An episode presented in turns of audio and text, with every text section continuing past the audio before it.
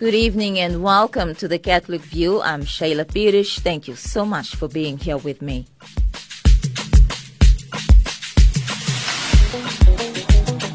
Coming up in today's broadcast of the Catholic View, being a Thursday, we bring our feature on women.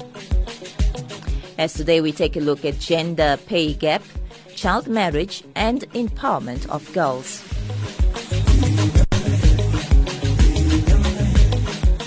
But we begin as usual with some of the stories that made headlines in Africa and beyond. So do stay tuned.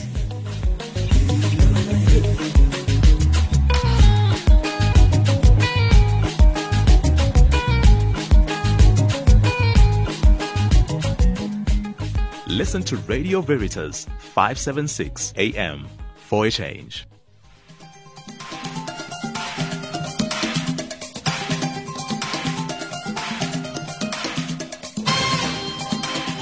And in your headlines this Thursday evening, African religious leaders call for peaceful elections during 2016. Income inequality gap at its highest. And green industrialization main focus for African Development Week. Good evening once again, I'm Sheila Pirish. We begin with African church news.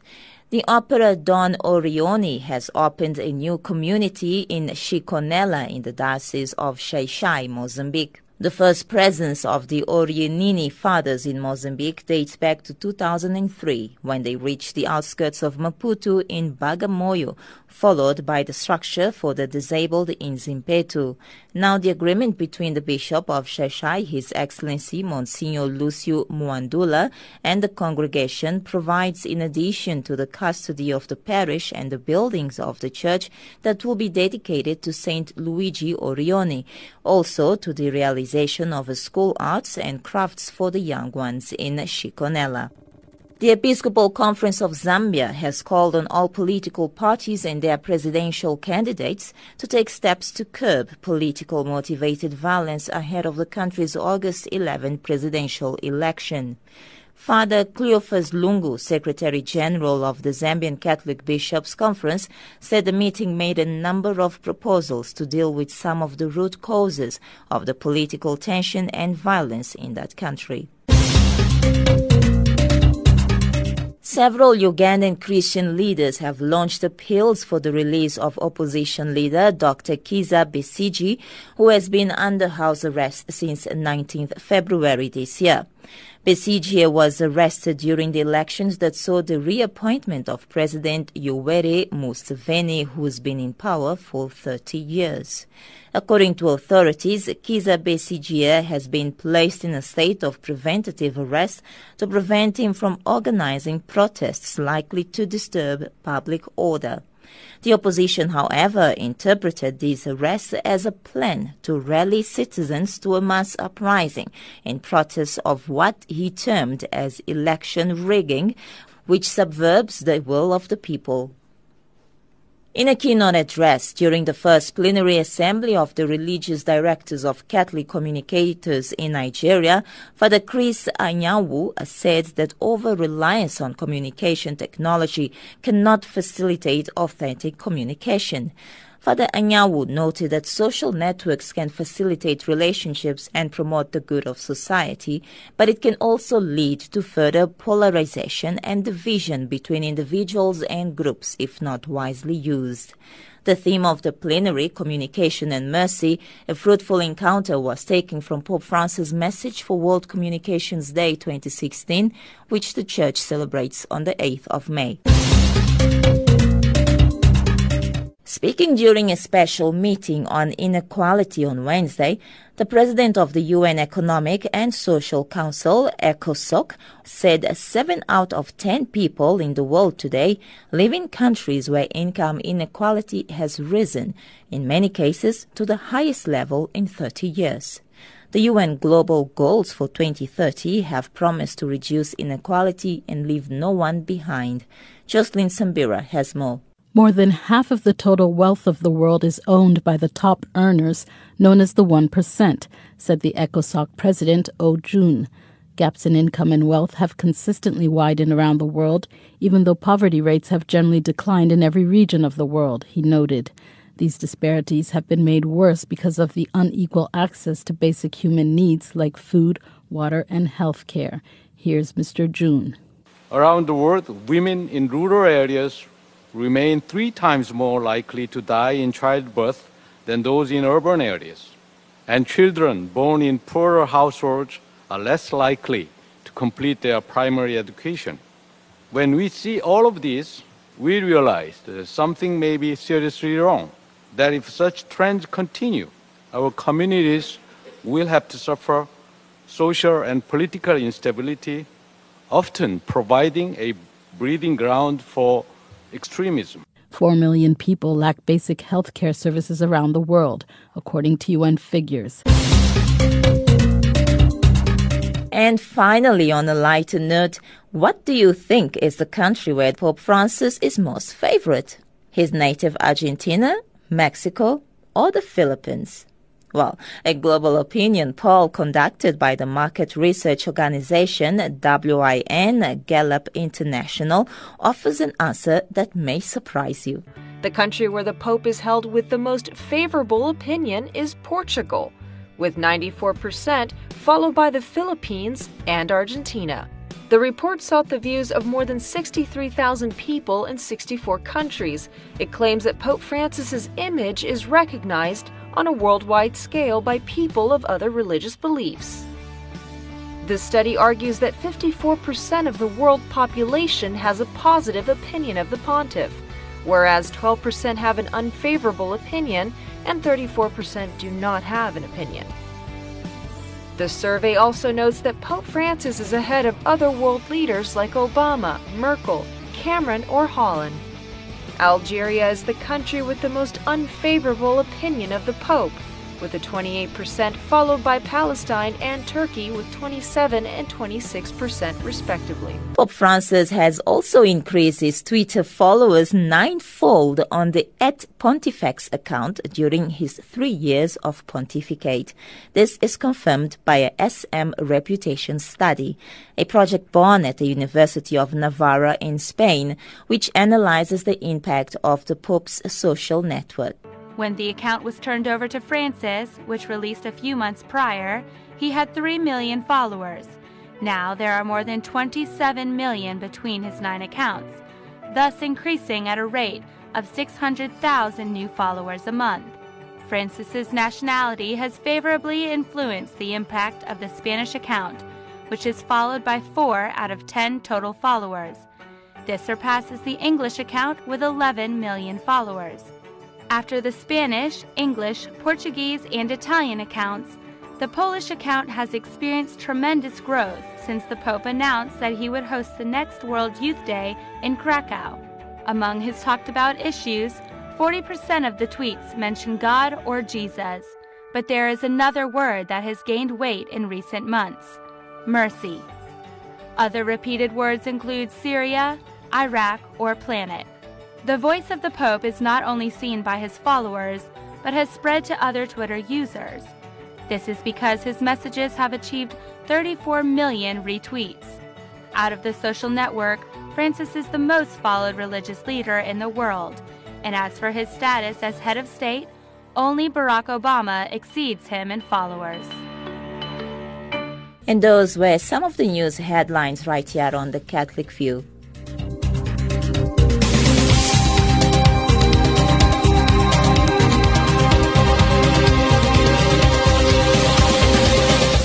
Thank you once again for joining me this evening. It is a Catholic View coming to you on Radio Veritas 576 AM, and I'm Shayla Pirsch. Migration, climate change, and what's been called green industrialization are just some of the issues topping the agenda when African economic and finance ministers gather in Addis Ababa, Ethiopia, beginning this Thursday. The conference is part of the wider events for the first African Development Week, organized by the UN Economic Commission for Africa, known as the ECA, and the African Union. Carlos Lopes is the ECA Executive Secretary at the UN Economic Commission for Africa, UNECA. There was a sentiment that over the years we have been improving in the quality of the knowledge sharing platform that has been associated with the Conference of Ministers. And it was no longer just a statutory meeting, it was much more than that. It was the rendezvous, the meeting point for people to come and discuss about Africa's future from this perspective of economics, finance, development, planning. And uh, last year we got about 1,000 participants, uh, 65 ministers came. Heads of state are now gracing the occasion with uh, their presence, and we now call it Africa Development Week. What are some of the highlights and perhaps expected outcomes of the Africa Development Week? We are going to have Ha-Joon Chang, which is a very famous economist and has been one of the leaders of the so called Institutional School of Economics that makes uh, the case for a reinterpretation of theories about how the state should play a role in development. Last year we had uh, Donald Kaberuka, then president, outgoing president of the African Development Bank, and this year we have Ha-Joon Chang. That we are very proud that he has accepted this invitation. People should remember this is a joint meeting with the African Union, so it is an opportunity also to bring the political dimension to these discussions. From the list of about 17 publications to be launched during the Africa Development Week, which two would you like to lay emphasis on? Our two most important uh, reports in this uh, series that we are going to launch uh, this week is a report that has been on the cooking for some time on corruption. Uh, this is a way of uh, saying the debate about corruption in Africa has to become more sophisticated. First, we had a number of uh, installments delivered on illicit financial flows, thanks to a commission that was created under President Mbeki to uh, look into this issue. Now that we have a very good knowledge of illicit financial flows, we are expanding the scope to also include the issues of corruption, particularly looking into the various indexes that look into corruption from different angles and demonstrating that most of them are not doing justice to Africa, not because we don't have corruption, but because we really need to tackle corruption from facts and not from perceptions, as it has been the case and we are very happy that we are going to be able to launch this uh, installment on corruption that is part of our series on Africa governance reports. We also have another report on industrialization. The economic report on Africa is making the case for an industrialization in Africa that will be very different from what has been done in other parts of the world. Because we are latecomers, we have the benefit of being latecomers. There is only one benefit of being latecomer, is to learn from others and have the experience of others so you don't go through the same mistakes. But of course, we are also cognizant of the fact that the field of industrialization and manufacturing is much more difficult than it was before. And obviously, knowing that, we have to look into any possible niche that will reposition Africa. And one of them is actually how we deal with the environmental dimension because as others will have to retrofit what they have invested in terms of technologies, established processes uh, with a heavy carbon footprint, we can go a completely different route. First of all, because Africa now has the advantage of counting the cost of energy as being as low for producing renewables as it is for fossil fuels. Second, because Africa can demonstrate that by adding value to its uh, natural resources, we are diminishing emissions in the, in the planet. And third, because we can leapfrog technologies to have a much cleaner platform uh, for manufacturing and production of industrial nature, particularly on agrobusiness. So, all of these elements are part of this discussion about greening Africa's industrialization, which is the subject of this year economic report on Africa. And that was Carlos Lopes, the ECA Executive Secretary at the UN Economic Commission for Africa, UNECA, talking to us about green industrialization, the main focus for African Development Week, which began this Thursday in Ethiopia. Coming up next on Catholic View is our feature for women. Women on the African continent are generally treated as second class citizens. They do not enjoy the same positions as men. We say to girls, you can have ambition, but not too much. You should aim to be successful, but not too successful, otherwise, you will threaten the man. Some men refuse to invest in the education of their daughters because they say they will soon get married. Because I am female, I'm expected to aspire to marriage. I'm expected to make my life choices, always keeping in mind that marriage is the most important. But why do we teach girls to aspire to marriage and we don't teach boys the same? We raise girls to see each other as competitors, not for jobs or for accomplishments, which I think can be a good thing, but for the attention of men. Feminist, a person who believes in the social, political, and economic equality of the sexes. Women on the Forefront, a program dedicated to women who are making a difference. Welcome back to Catholic Views Women feature. Today we focus on gender pay gap, child marriage, and empowerment of girls. Women need to earn as much as men for doing the same job. That was the clear message from the head of the UN Women. Women in most countries earn an average only of 60 to 75% of men's wages.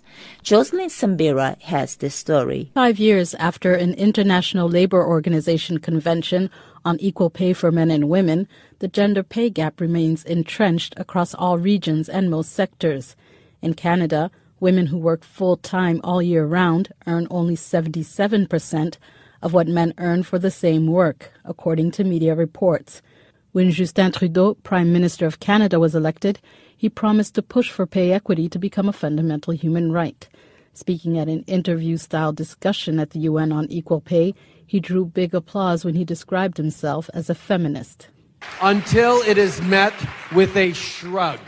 Uh, why does every time I say I'm a feminist, uh, you know, the Twitterverse explodes and uh, news medias pick, pick, it up? It shouldn't be something uh, that creates a reaction. It simply is saying, I believe in the equality of men and women, and I believe that we still have an awful lot of work to do to get there.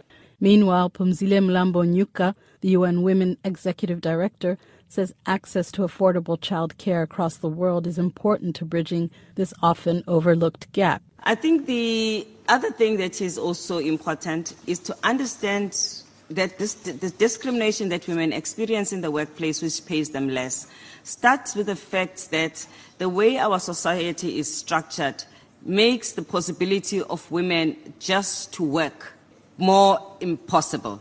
If you think, for instance, of childcare uh, to begin with, because that thing called a baby happens everywhere in the world. We all know that little thing that we like called a baby. Someone has to look after it at home. Closing the gender pay gap will reduce inequality in order to promote social justice and extend state support to working parents, UN Women believes.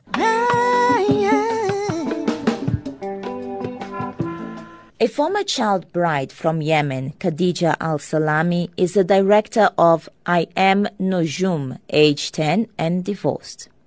Isabelle Dupuis caught up with the filmmaker ahead of a screening at the UN headquarters during the latest session of the Commission on the Status of Women. Ms. Al Salami explains why this was a story that she had to tell. Well, I chose to make this film for several reasons. One and is to educate people and bring awareness in order to make change. And uh, this story has a, a, special place in my heart. And when I heard about Nujood Ali's story, I was devastated just because she reminded me of myself when I, I was her age. I was forced uh, into marriage. And then when it came that uh, I heard that there is a French filmmaker wants to make this film uh, as a fiction, I I, I said, no way, I have to make it because it's my own story and it's the stories of all these young girls, and it has, we have to tell the truth from inside. You mentioned that Nojoom's story is also your own. You were also married at a very young age. How did you manage to get out of this situation? Well, at the beginning, I told my family I don't want to get married. personally, I didn't know what marriage was all about. But they insist that uh, marriage is good for me, it's for my own protection and my own safety, because the honor uh, for the family it's a big deal, and they have to protect the honor of their girls. So when I found out about what the marriage was all about, I was so devastated, traumatized, and I used to lock myself in the bathroom and knock my head on the wall until I faint. And then finally, the, the man they married me to, he was fed up with me, and his friends advised him to send me back to my family. So my uncle wanted me to go back, and I refused. And he he um, threatened me if I don't go, he will disown me. So I tried to commit suicide. So uh, the family said, okay, if you don't go back, we'll disown you. I said, that's fine. So what happened that my mom sold all her belongings and uh, paid the man his money, the dowry that they had to pay. And then I got divorced and I went back to school right after. But uh, it was not that easy. It was a really a big fight, and uh, it took uh, at least maybe 15 years that my family realized that I did the right thing.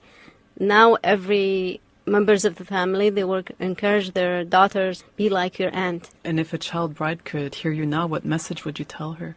Well, I'll tell them now it's much easier than my time. You have a lot of uh, NGOs that you can go and seek for help. Just don't be afraid. Be courageous enough, and you will have the life that you want to live. And finally, girls and women who take self-defense classes are more empowered and better prepared to protect themselves. So says Pooja Nagpal, an 18-year-old student from the US who founded a non-profit organization which aims to stop gender violence. She spoke at a special session on bringing girls to the table during the Commission on the Status of Women held in New York recently. The session focused on goal number five of the UN's Sustainable Development Goals, SDGs, which strives for gender equality. Jenny Kangelosi asked Ms. Nagpal about her work. So I started a nonprofit organization for a Change Defend, where I teach self-defense and empowerment to girls and women in various areas of Los Angeles and in villages of India. I've been doing Taekwondo for about 12 years, and I've been involved with various other martial arts. And using these street fighting and sort of skill based techniques, I wanted to teach self defense to those who didn't have anyone to protect them but themselves. Was there a particular incident that got you motivated to go and start doing this? Yes. In 2012, the Nirbhaya gang rape case occurred where a young girl in Delhi was gang raped and murdered on a city bus by six men.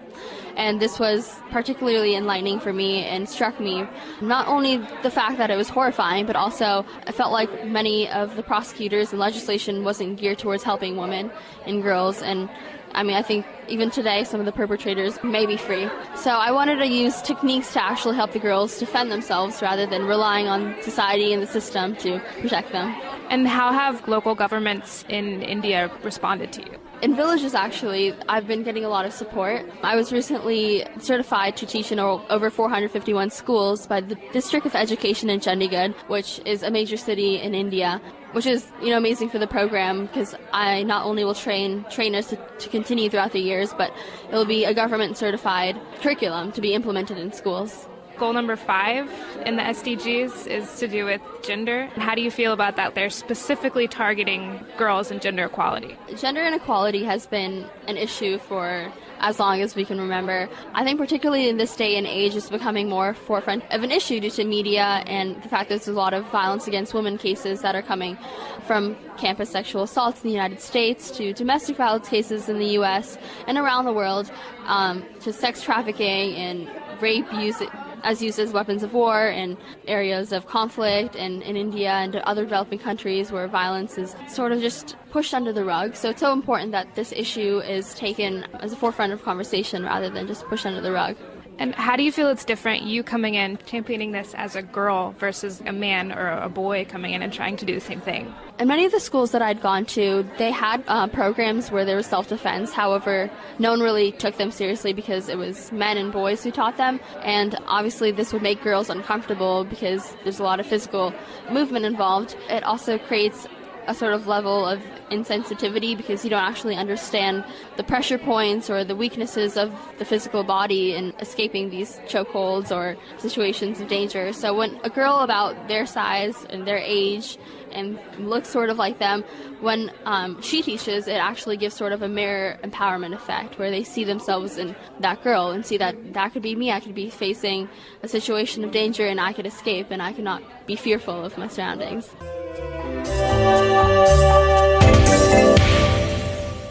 You've been listening to Catholic Views Women Feature. Should you wish to send us information with regards to women who are making a difference in your community or in your parish, feel free to send those details to shayla at radioveritas.co.za. I wanna leave footprints on the sands of time. Know there was something that meant something that I left behind. When I leave this world, I'll leave no regrets. Leave something to remember so they won't forget I was here.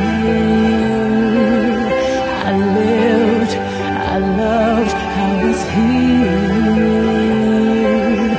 I did, I've done everything that